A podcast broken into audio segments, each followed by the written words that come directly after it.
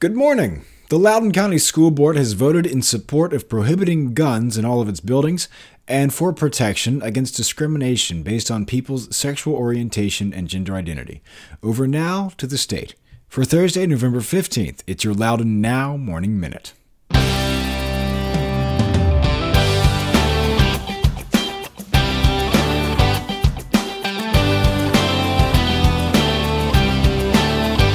Hey, remember this phrase rubber duckies. If at the end of the day you don't remember a single ad you saw today, but you still remember the phrase rubber duckies, well, that's the power of advertising on the Morning Minute. No distractions, no competitors, just your message. Drop us a line at sales at loudounnow.com or visit us at loudounnow.com slash advertise. And remember, rubber duckies.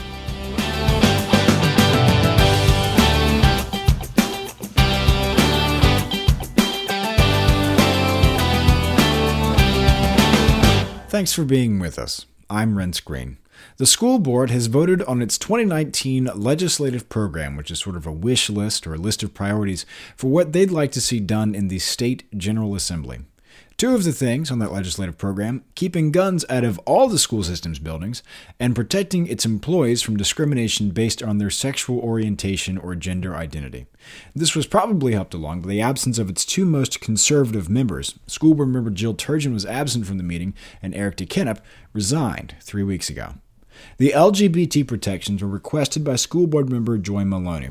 That language asks for language in the state code that state and local public employees will not be discriminated against due to their sexual orientation or gender identity.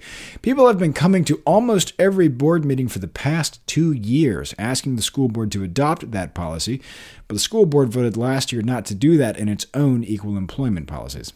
Maloney said the state Senate has passed a bill that would add non discrimination language specifically protecting members of the LGBT community to state code, but the House voted it down. As to the gun thing, state law only prohibits guns on school campuses, not on properties like the school administration building or the school system's transportation facility. All board members agreed that schools should be designated gun free buildings, but they were split on whether to allow them in other school system facilities. Only school board member Debbie Rose voted to keep things this way. Chairman Jeff Morse said he voted in support of making all school system buildings gun free zones after talking to school employees. He said the vast majority were in favor of having gun free workplaces and were concerned they'd be more likely to be shot by a coworker who got angry and happened to have a weapon uh, than a stranger walking in with a weapon. The board adopted its 2019 legislative program 61 with Rose opposed. Go to loudounnow.com slash morning minute to check out the whole story. In other news, the less expensive of Loudoun's two notorious toll roads is hiking its price for the first time since 2014. The Metropolitan Washington Airports Authority Board of Directors voted yesterday to increase rates on the Dulles Toll Road beginning in January 2019 from the current 250 to 325 at the main toll plaza and from $1 to 150 on ramps. Prices on vehicles with more than two axles are also going up by a dollar on ramps and a dollar fifty at the main toll plaza. Airports Authority Board Chairman Warner Session said the toll increases are necessary to help pay for the project to extend the Metro Silver Line into Ashburn. The Airports Authority is required to use revenues from the toll road to help fund that project. Session said the decision was made, quote, after careful consideration of public input received at the three toll rate public hearings held this summer, the public comments received online, and the recommendation of the Dulles Corridor Advisory Committee. End quote. The next planned toll rate increase is not until 2023. A rough assessment of what the county gets for its $9.6 million investment in volunteer fire and rescue companies has turned up an estimated $27.7 million in value. That comes from looking at things like the shifts they work, owning their own stations, and buying ambulances and fire engines, all things that the county does not have to pay for. And even that, according to supervisors and county budget staff, doesn't take into account the other inherent value volunteers bring into the system, like filling in during surges, or canteen services, or chaplain services, or just what they do in the community besides the fire rescue stuff. County budget staff cautioned that the number is not meant to be a financial or budget assessment. It cannot, for example, be used to accurately calculate how many cents off the tax rate volunteers would save Loudoun taxpayers. It's also a rough estimate for those things it does measure. For example, it doesn't take into account things like the money the county spends to help purchase equipment for the volunteer companies. The county will buy up to about 60% of the cost of new fire engines and so forth. But there's no doubt that the volunteers have an impact. Leesburg Town Council member Vanessa Maddox confirmed yesterday she will not seek a recount of last Tuesday's election result. That confirms that Vice Mayor Suzanne Fox has won her second four year council term.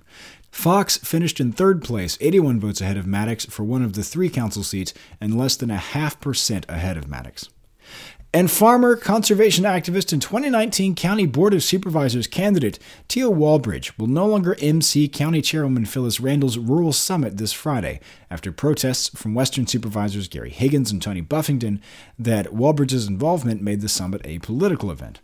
They also complained that they had been excluded from participating in the event rather than simply attending, and Higgins suggested it may constitute a violation of the board's code of ethics or misuse of county funds since Randall's office staff organized the event.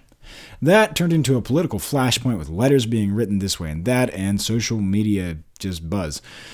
Walbridge, a sheep farmer, founding board member of Save Rural Loudoun, associate director with Loudoun Soil and Water Conservation District, and a member of the Virginia Agricultural Council, announced in September that she would challenge Buffington for his seat representing the Blue Ridge District on the Board of Supervisors.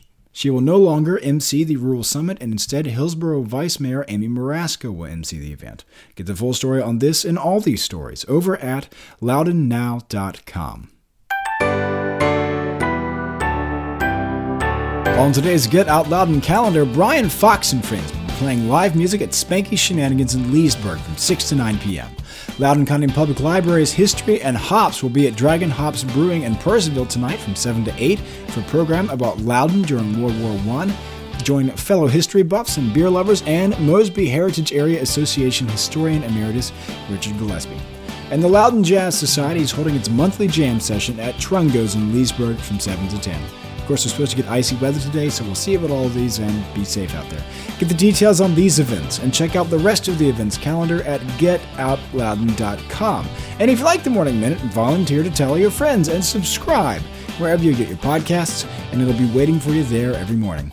Okay, have a great day.